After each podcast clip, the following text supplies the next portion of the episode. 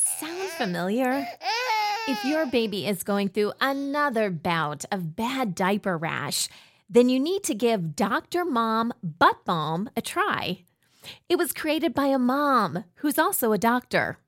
When my kids were little, I remember using this thick, goopy cream to help soothe their sensitive skin. Ugh, it was so difficult to wipe off. Not with Dr. Mom Butt Balm.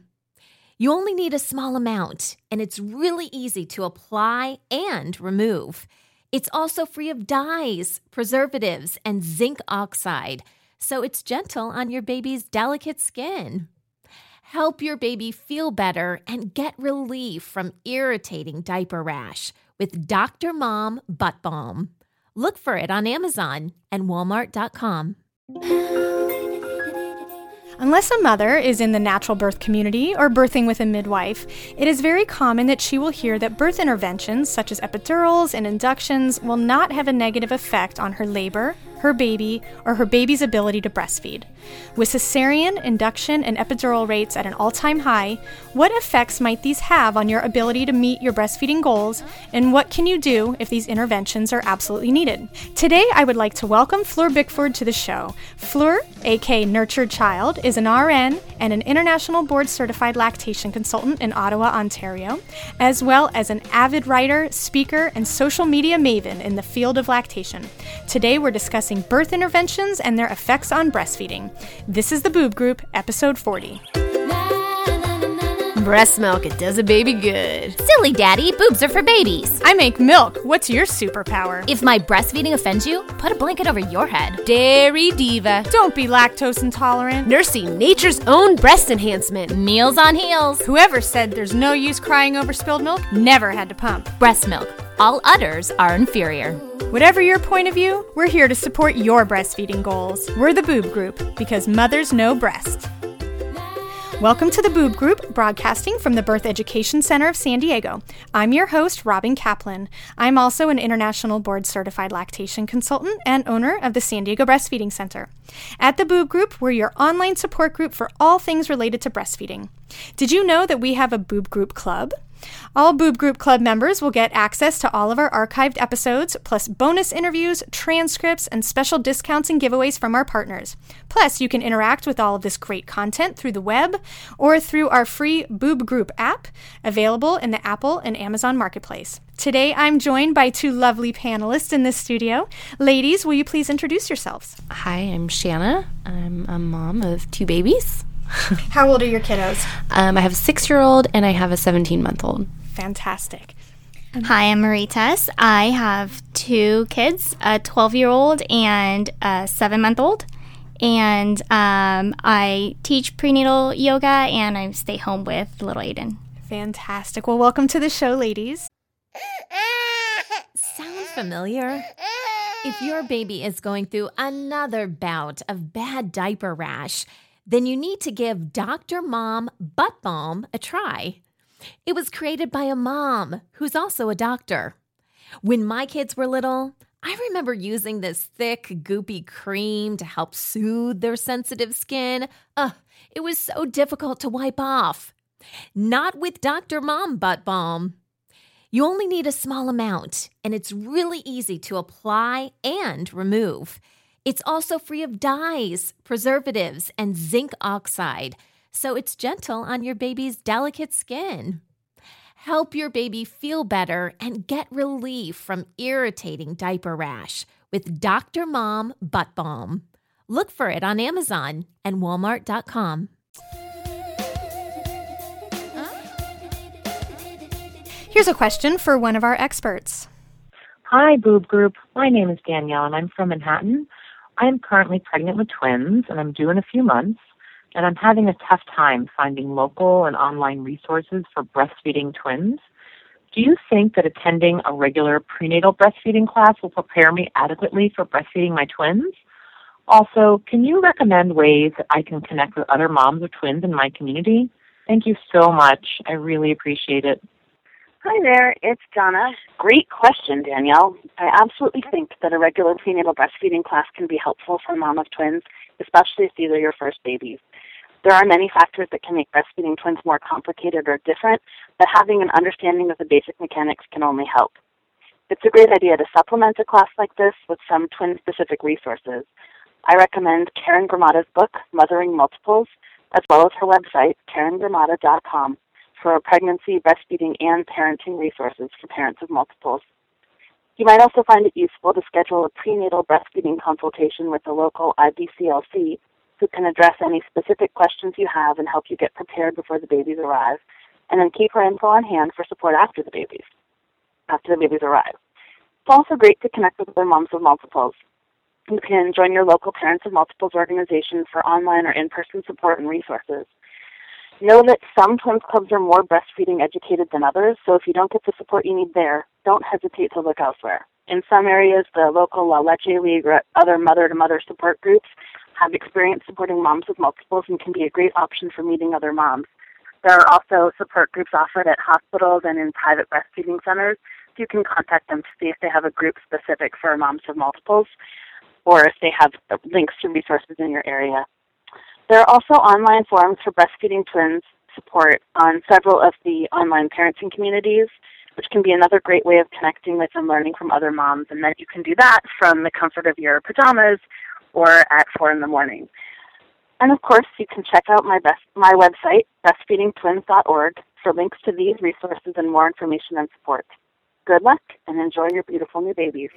When you need mealtime inspiration, it's worth shopping Kroger, where you'll find over 30,000 mouthwatering choices that excite your inner foodie. And no matter what tasty choice you make, you'll enjoy our everyday low prices, plus extra ways to save, like digital coupons worth over $600 each week. You can also save up to $1 off per gallon at the pump with fuel points. More savings and more inspiring flavors make shopping Kroger worth it every time. Kroger, fresh for everyone. Fuel restrictions apply.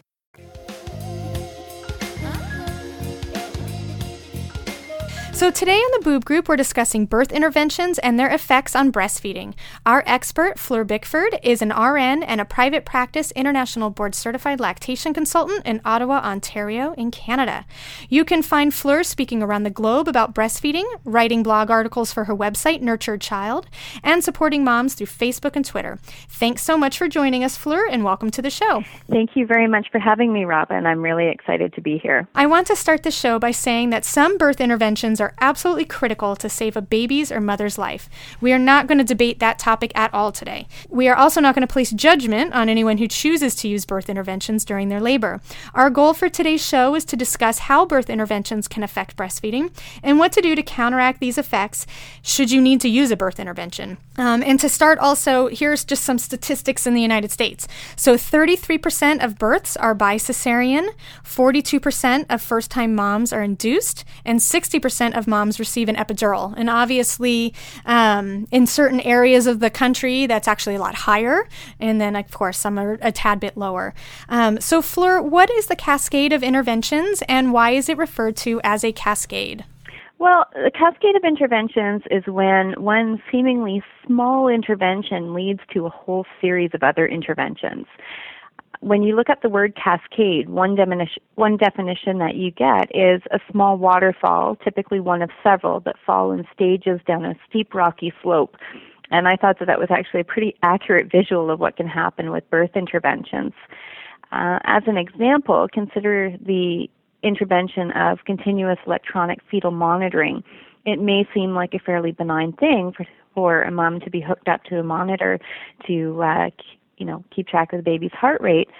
Um, however, when we have a mom who's hooked up, usually she's in bed because if we have a mom who's wandering around, often the signal isn't picked up very well. And so mom's in bed. So now we have a mom who isn't moving around, and so labor slows down. At this point, Pitocin is often added to speed things up. With Pitocin, we've got contractions are more intense, so even if a mom was planning on having a natural birth, we often end up with an epidural. So now we have the epidural meds in the mom's system, and therefore also in babies. With Pitocin and epidurals, we've got an increased risk of C-section. So, uh, you know, we see just that one simple uh, intervention of putting a fetal monitor on can lead to a whole bunch of other interventions. And the cascade can continue even after the baby is actually born. Uh, with the C section, for example, we also have separation of mom and baby after birth. The separation often results in a baby who's less stable than one who is skin to skin with the mom. The blood sugar may drop. Then we have formula being introduced to bring it back up, or we have a baby who isn't nursing well because of the medications that were given during delivery. And again, we have a baby who's being supplemented. So, and this is a concern because we know from numerous studies that early supplementation with formula is associated with early weaning. Is Pitocin generally thought of as the first trickle in the cascade? It's not always the first one, but it's a big one for sure. Um, with Pitocin, a mom has to be on continuous fetal monitoring. So, as we just discussed, the fetal monitoring by itself um, and the fact that we have a mom who isn't moving around can lead to a whole lot of other interventions. The other big thing that happens with Pitocin, and the same is true for epidurals and uh, cesarean sections, is we have a mom who's also getting a lot of IV fluid. And we have new research that tells us that um, with all of the extra fluid that mom is getting, some of it is going to baby.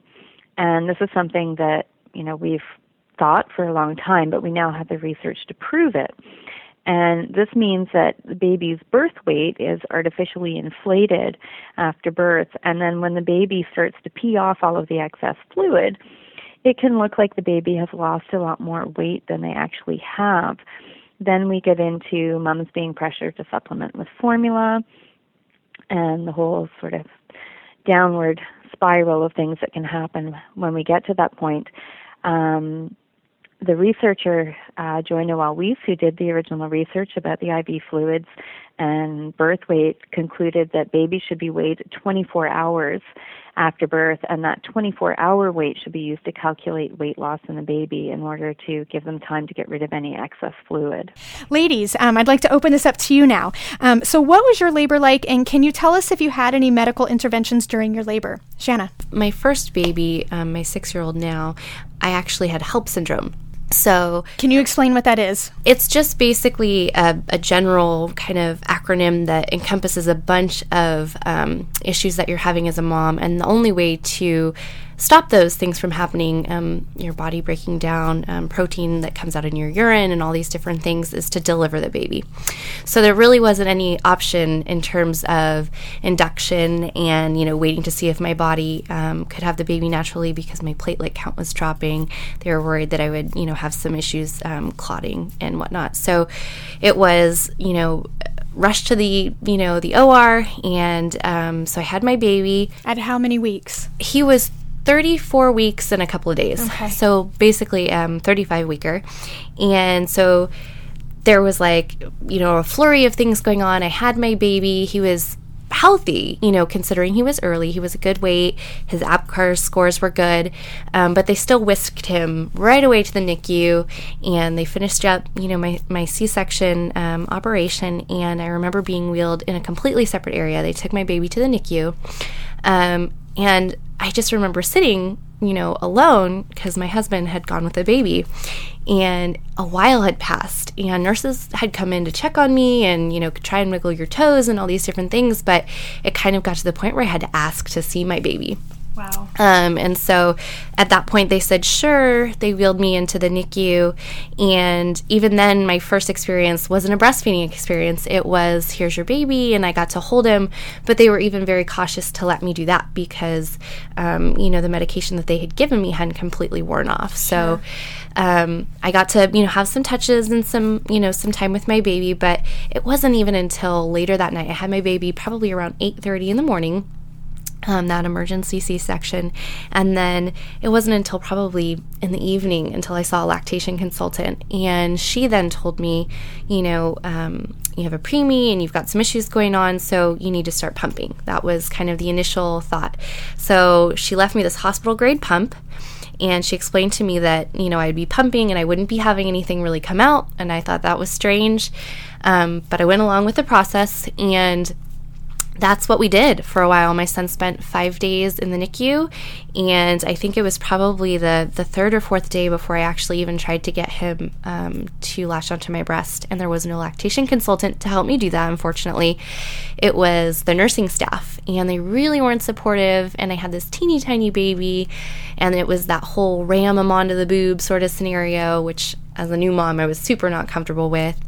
Um, so our breastfeeding experience just got started way on the wrong foot. Um, Did, did you find where did you have um, birth inter- or birth interventions with your second child? with my second child, um, my doctor, I was down here in San Diego for that birth. I wasn't um, for my first birth, but my doctor had given me the option to either try and VBAC or do a repeat um, cesarean. And I decided because my first birth experience was kind of crazy to go with the repeat.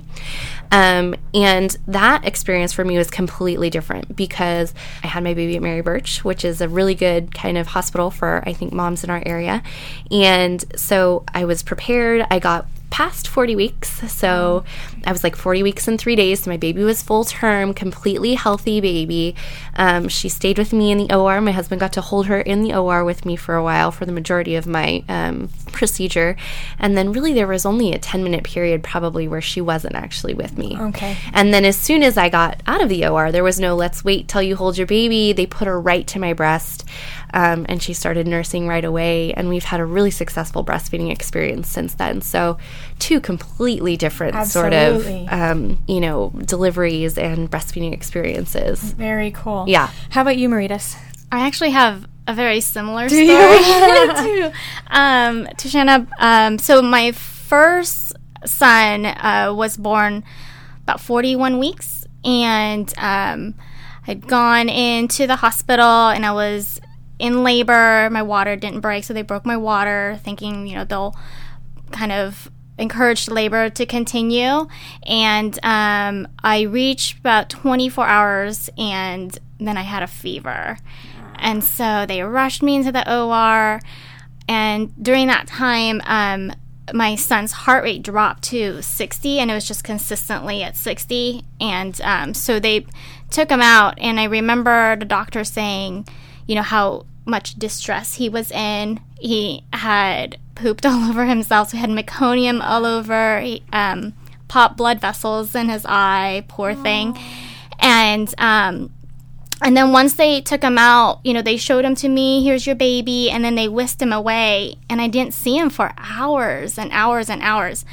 Um, and I was just so, you know, medicated at that point that I didn't really realize how long it's been. Um, and by the time they had gotten me into the another room, I still hadn't seen him. He was in a nursery. They gave him a bath. You know, all these things that um, was never kind of asked of me if they can do that to my baby. By the time I got in my room and I finally saw him, um, you know, they had given them to me to kind of just, here's your baby. And then off he went to a bassinet, which was close to my bed, but he was still, um, you know, we didn't nurse or anything like that for a while. And then a nurse came, and then we tried nursing, um, and he wasn't latching on. And so they had given me a pump as well, and I thought it was just the strangest thing. like, why, you know, why would I all all of a sudden have a pump? But um, I was just putting my trust, you know, in their hands, thinking, you know, they know better, and they've gone through this multiple times. And um, It's a shame they didn't tell you re- the rationale behind it, but yeah, it was just kind of like here, you know, pump milk because your baby can't latch on. And we, you know, a few days later, we went home. He still was kind of having problems latching on, so I was just engorged, you know, and it was so uncomfortable. And all they could tell me, I, you know, when I called was, you know, take a nice warm shower and kind of help that pressure instead of nursing your baby. And it, it ended up that I ended up drying out, and um, you know, my first one was on formula, which was a bit disappointing. um, you know, with my second one, we also had an emergency C-section. I tried to go VBAC. Again, he was distressed. I guess my kids are pretty dramatic in birth. and so we went in the OR to come out, but he was with me, you know, next to me the whole time. When I went into the recovery room, he was next to me. They cleaned him up next to me. And um, when they were done cleaning him, they put him on me. And he just kind of pressed up like an upward facing dog and, yeah. you know, latched on right away. And we've had a, you know, really good nursing relationship. And so I'm, I'm pretty, I'm pretty happy with the second it's nice you were able to kind of redeem your your first yes. times around. For me, you know, my I was I was so naive. Um, I went in and I was ready to have my baby that day because of just you know I was I felt like I was done being pregnant, so I I chose the elective induction, which turned into a very long route with pitocin. Then then breaking my water, which turned into an epidural, and eventually my, you know, 18 hour labor he pretty much was i was told you just have to push one more time and he'll come out and after i've been pushing for about two and a half hours and i was like okay and my husband told me later well yeah she snipped you so i had an episiotomy on top of all that without being asked Ugh. which i guess i'm i'm thankful in some ways because it ended up not being a cesarean which pretty much that would have been mm-hmm. um, so but the recovery was about six weeks because of the extreme episiotomy that was done and the second time around seven hour labor I pushed three times. You know, it was just different. But definitely that long traumatic birth was not only traumatic for me, but also for my son as well, which kind of impacted our breastfeeding in the beginning for sure. So, Fleur, you know, according to research, what which breast interventions have the greatest risk for negatively impacting breastfeeding and why? Um, it's hard to say which interventions come with the greatest risk for breastfeeding issues due to the fact that it tends to be quite individual and the progression of breastfeeding also depends on how things are managed after birth. Um, research on birth interventions is also very difficult due to the fact that with the whole cascade of interventions that we've been talking about, um, it can be really difficult to tease out what specifically is responsible for any breastfeeding issues. What we do know, however, is that uh, medications given during labor have a definite impact on the baby. Recent research has found that epidural medications during labor and delivery are associated with 0.5% greater weight loss by the newborn, uh, fewer babies suckling within the first four hours after birth, and increased rate of supplements in hospital, and along with fewer babies being fully breastfed on discharge from hospital. So we certainly see um, effects from epidural medications that are used. Other studies have also shown um, impairment of early breast seeking and sucking behaviors. And again, we get into a whole cascade of um, interventions after the birth as well when we have a baby who's not nursing well. Uh, we also have narcotic medications that are sometimes given during labor and delivery, can impair respiratory function for the baby, which often means separation of mom and baby after the birth, and they can also interfere with coordination of sucking, swallowing, and breathing. Pitocin um, is associated with higher rates of jaundice. Uh, it's also causes very strong, frequent contractions, which can end up leading to fetal distress um, which then leads to an emergency C section a lot of the time. Those really strong contractions can lead to extra pressure on the fetal skull, which can impair functioning of the cranial nerves. And the other thing with Pitocin is it has an antidiuretic effect, which means that the mother ends up retaining um, a lot of fluid after birth, and that can lead to a lot of edema um, or swelling in mom's breasts postpartum, so we see it's not exactly engorgement with milk, but we have moms with these really swollen breasts, and that can certainly slow down um, the milk coming in, and it can also make it a lot harder for the babies to latch on and nurse well, which then leads to sore nipples and poor milk transfer, poor weight gain, and then of course we see this, you know, formula being introduced as well. Um, other interventions such as C-section, vacuum, and forceps, those can all also have an impact on breastfeeding, and we'll discuss that a little bit later. Do these interventions increase the risk for breastfeeding challenges short term and long term? Yes, they certainly do. Um, short term, we definitely see an increase in breastfeeding difficulties, and you know we often have sleepy babies or babies that just are not um, not latching on well or they're not transferring milk very well. And it's these short term issues that tend to lead to the longer term issues. The first couple of weeks after birth are really a critical time for establishing milk production. So if we have a mom and a baby that are struggling in the first few weeks, um, milk production gets off to a rough start. We have a baby who hasn't been nursing very well and um, milk isn't being removed, then that can certainly have a long term impact on milk production. And if things don't go well in that first couple of weeks, sometimes it's not possible to recover fully from that, and it may not be possible to ever bring in a full supply of milk with that baby. Um, so we definitely see, you know, immediate um, challenges with you know, baby's not latching well, mom's getting sore, baby's not transferring a lot of milk, and then those short term issues can certainly lead to longer term issues. Most of these interventions you're mentioning are ones that are taking place in the hospital. Are there ones that take place in a birth center or home birth setting as well? Yeah, there certainly tend to be far fewer interventions in a birth center or home birth. Um, however, there are times where vacuum or forceps may be used. Um, you know, even with even in a birth center or a home delivery if the baby's needing some help. Um, sometimes even just gentle traction on the baby if the delivery is a little more difficult and um, you know doctor or midwife is having to help the baby out. Uh, all of those things can have an impact on breastfeeding.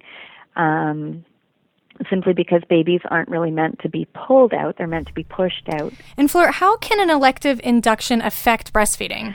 Uh, with an elective induction, usually the biggest impact is the fact that um, often we have an early baby.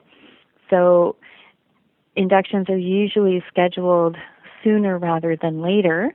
Um, you know, sometimes they're scheduled because there's an issue with the baby. The baby needs to be delivered a little bit early.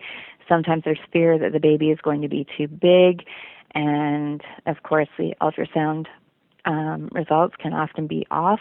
So we do frequently end up with a baby who is a little bit preterm. Um, and these late preterm babies, so they're not really premature, but they're not full term either. Those late preterm babies, as we call them, can have a lot of difficulties with breastfeeding. Their um, coordination of suck, swallow, breathe uh, tends to need a little more time to develop. They tend to be quite sleepy and they don't feed as well.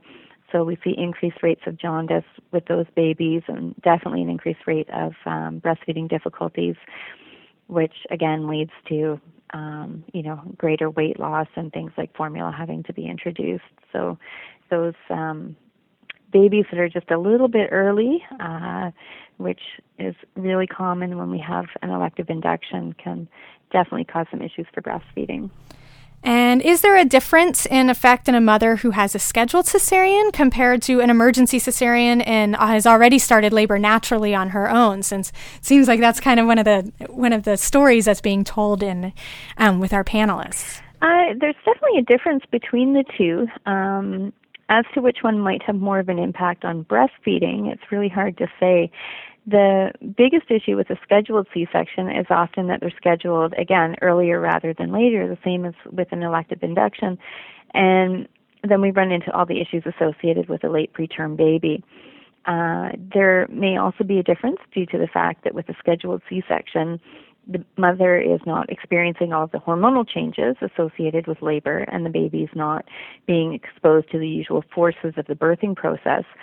And we don't really know yet what impact that might be having on mom and baby. We suspect that it does have some impact. Um, we really just don't have a lot of research yet to know exactly what impact it does have um, on both mom and baby, and then on turn, um, in turn, on breastfeeding. So, uh, with an emergency C-section, one big issue with that tends to be the emotional impact of it.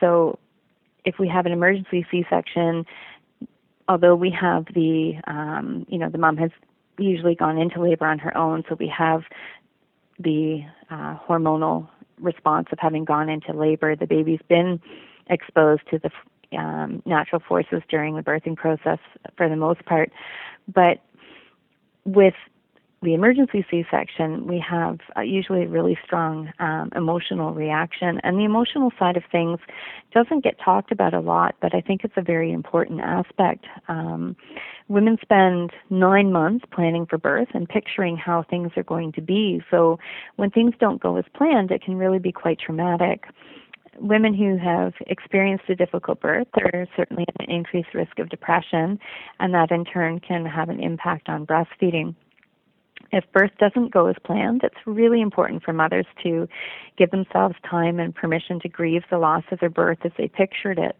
It really is a grieving process that has to happen.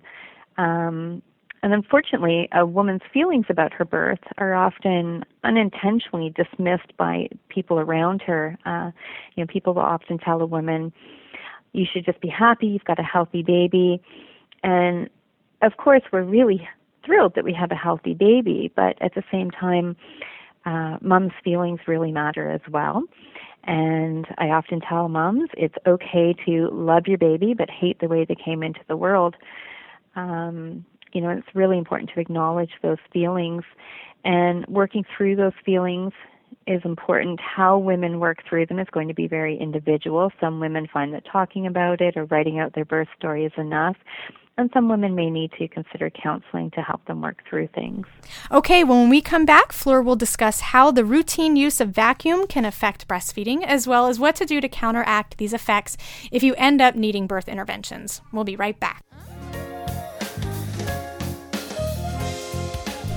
Okay, so we're back and we are speaking with Fleur Bickford, um, who is a private practice lactation consultant in Ottawa, Ontario, and also the owner of the website um, Nurtured Child. So, Fleur, when a woman is faced with the decision to use vacuum extraction or have a cesarean birth, most women would choose the vaginal birth over surgery. Um, is if the vacuum is necessary to remove the little one, what effects could this have on breastfeeding, and what should she be looking for after the birth? Well, any intervention where the baby is pulled out rather than mom pushing the baby out can certainly have an impact on breastfeeding. So, vacuum, um, but also forceps or C section. Vacuum is definitely a big one, though, when it comes to breastfeeding. Um, to start with, with any of these interventions, the baby may be sore after birth. You can imagine what it would be like if uh, somebody stuck a giant vacuum on your head and used it to pull you out of a tight space um, the baby's head is going to be sore. Uh, the other big issue is forceps and vacuum extraction can cause bruising and swelling of the head and face. And due to the pressure that's being exerted with them, they can cause some distortion of the cranial bones. We often see significant molding of the baby's head with a vacuum. And although a baby's cranial bones are designed to move over one another as the baby descends through the birth canal, the forces exerted by vacuum or forceps can often cause shifts in the cranial bones that are not easily self corrected by the baby after birth. And because everything is connected underneath the cranial bones, we've got membranes and then the nerves, and it's all connected. So, um, if the cranial bones are being shifted out of place due to the vacuum or forceps, then all of these things can cause irritation to the baby's cranial nerves, and it's those nerves that control everything through the mouth and the jaw. So that can lead to alterations in sucking patterns, and as a result, we can end up with pain for mom and also ineffective milk transfer. So then we've got a baby that's not getting enough to eat, and we're seeing weight loss.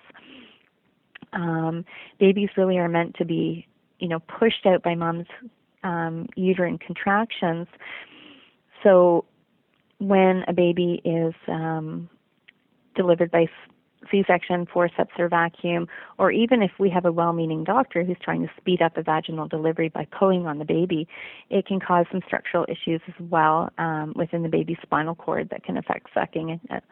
And sometimes we can see um, a really strong preference for nursing on one side over the other. Mom may have pain on one side but not the other. Um, occasionally, I've seen babies that have a complete inability to latch on one side, but they'll do okay on the other side. And a lot of these structural issues will work themselves out eventually. Um, they either work themselves out, the baby's able to gradually self correct these issues, or the baby learns to compensate um, for the restrictions and is eventually able to nurse effectively. Um, this is why we see a lot of moms who, you know, they're struggling in the beginning, they've got weeks of pain, and then eventually it goes away. But in the meantime, we've got mothers that are really struggling and they're having a lot of um, unnecessary pain and often a very frustrating breastfeeding relationship. So, um, one thing that uh, can certainly be done to help in that situation is uh, making use of complementary therapies such as chiropractic care, cranial sacral therapy, osteopathy. All of those things can make a big difference for breastfeeding. Um, it really helps to address some of the structural issues that can be caused by things like uh, vacuum and forceps and C-section, and can help the moms to um, you know develop a, a, smoother breastfeeding relationship a lot faster so. And fleur what would you say how significant is skin to skin after birth in the days forward to counteract the effects of birth interventions? It sounds like our panelists with the second babies had their children with them immediately where um, with their first ones it didn't. Um, i would say that it's very important. Uh, being skin to skin with mom is where baby is most stable. And any separation from mom uh, tends to disrupt the baby's sucking response. It increases stress hormones in the baby. So, you know, especially when we've had any kind of intervention in the birth, skin to skin with mom is where we want the baby to be um, because it helps with the recovery process after the delivery. Um, we also know that babies that are separated from mom are colder, so even if they are on a warmer, separated babies tend to have a body temperature of one degree Celsius lower than babies that are kept skin to skin with mom. And babies that are skin to skin also have more stable heart rate, uh, blood sugar, respiratory patterns, oxygen levels. All that is more stable when a baby is skin to skin with the mom.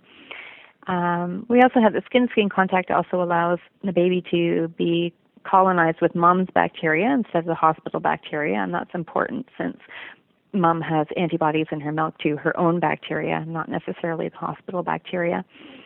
And it's, you know, when we have any kind of separation of mom and baby, that has an impact on the mom as well. So by keeping baby skin to skin, we're promoting bonding, we're um, increasing milk production.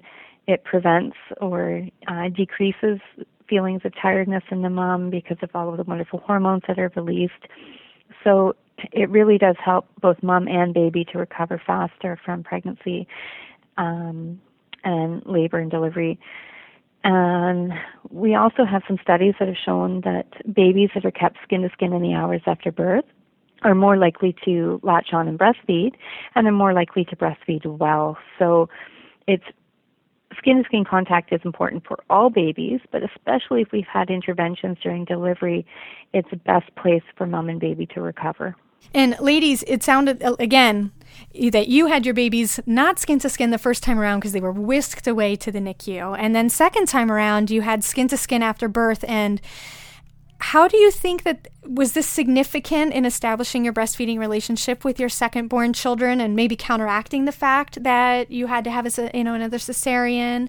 Um, both of you actually had a second cesarean so um, how did you think that helped? I think definitely there was a huge difference from the first to the second. Um, i my breastfeeding experience with my first like Maritas kind of got cut short.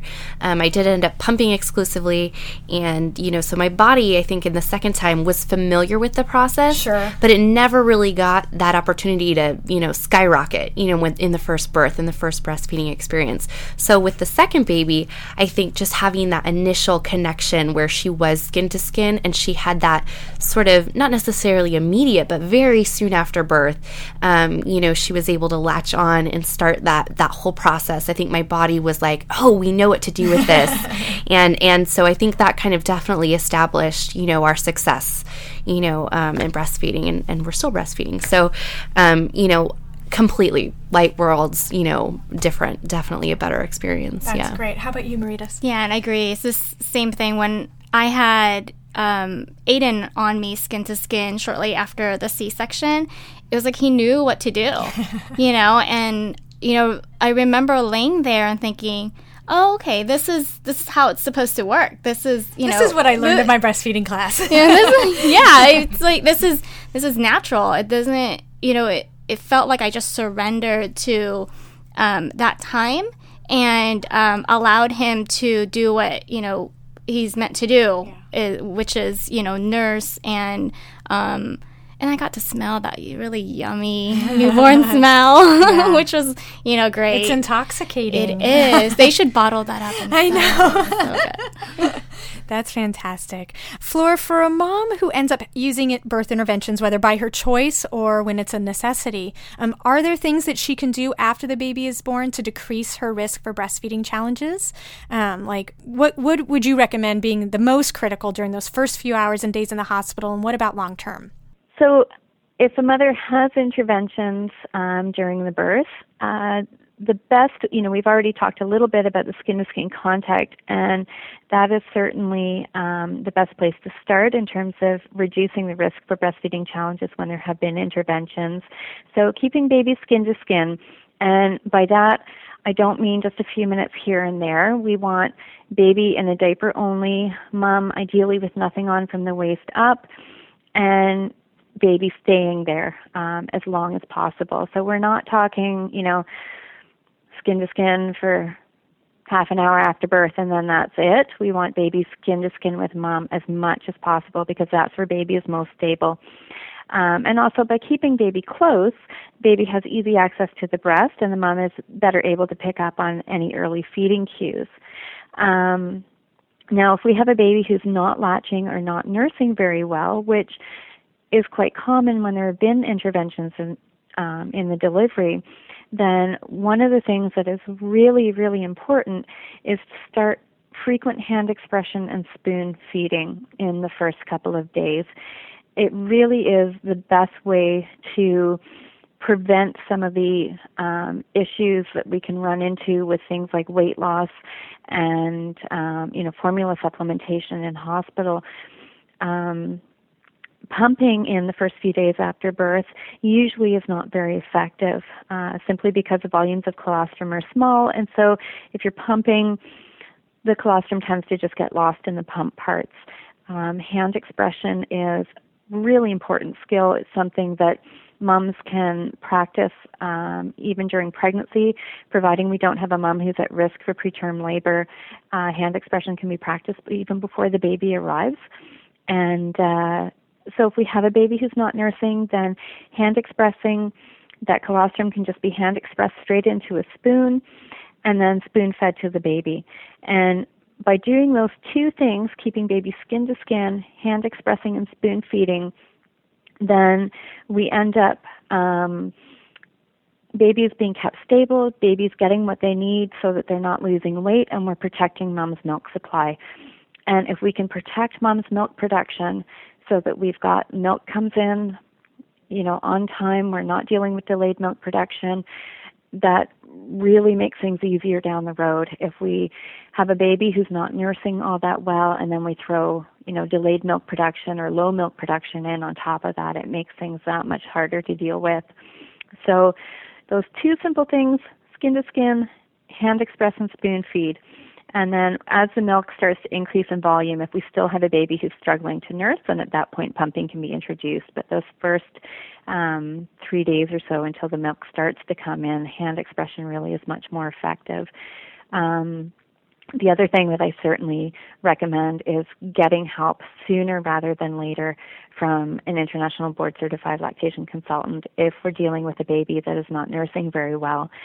Um, so seeing somebody in hospital, but also once you get home, if you know having trouble at home, a lot of moms um, are discharged even before their milk comes in, and then the milk comes in, and sometimes you know there are issues with engorgement or whatever the issue may be. But a lot of moms have a tendency to wait and see, or they'll tough it out, or you know there's this sort of mentality of um, breastfeeding is natural and I should be able to do this and I shouldn't need help. But um, it it really is a learned skill and it's better to get help sooner rather than later because the sooner breastfeeding problems are addressed, the better chance we have of um, being able to resolve them. So um, getting help right away if you're having problems can really um, cut down on long term breastfeeding issues. Well, ladies, thank you so much for your insight. And Fleur, thank you so much for your insight into birth interventions and their effect on breastfeeding. And for our Boob Group Club members, our conversation will continue after the end of this show as Fleur will share is a mom destined to having breastfeeding challenges if she has birth interventions and how to minimize common interventions during birth. So for more information about our Boob Group Club, please visit our website at theboobgroup.com.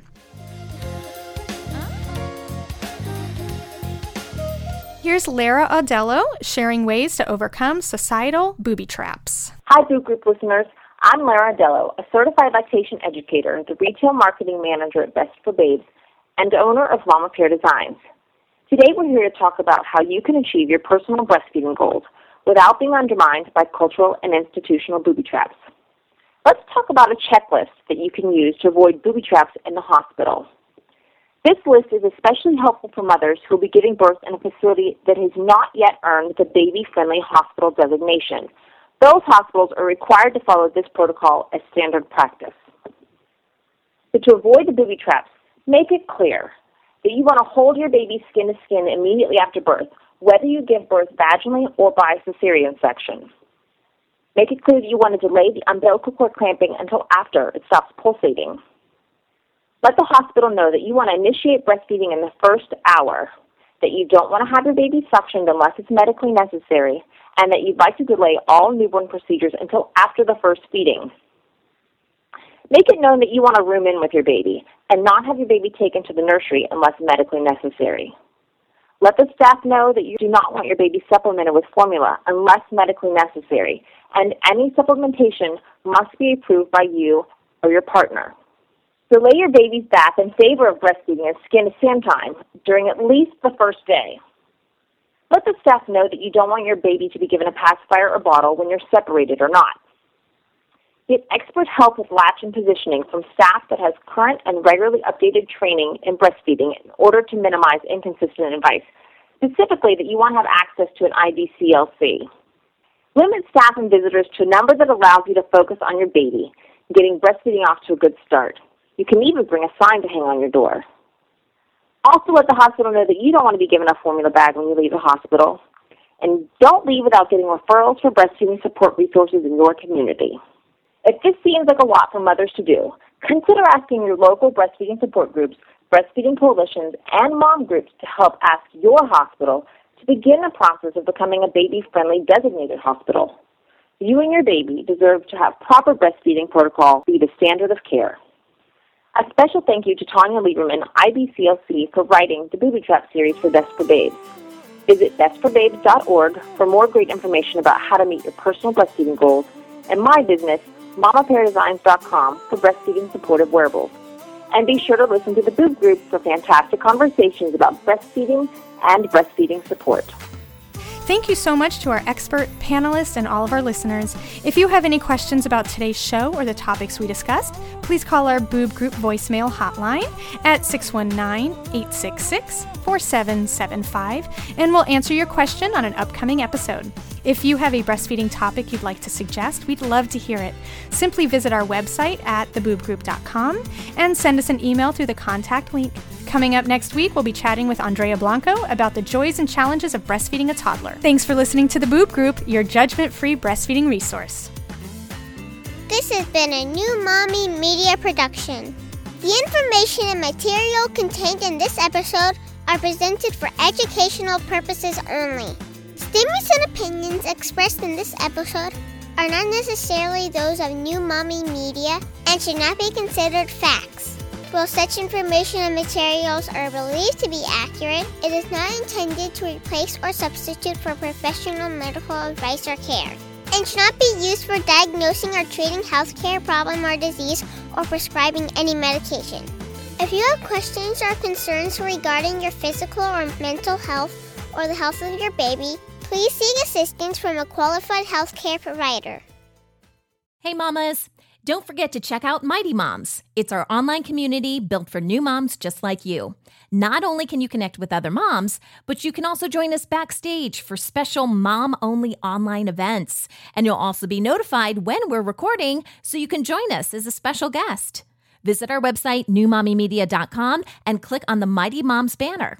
It's free. That's newmommymedia.com. See you there.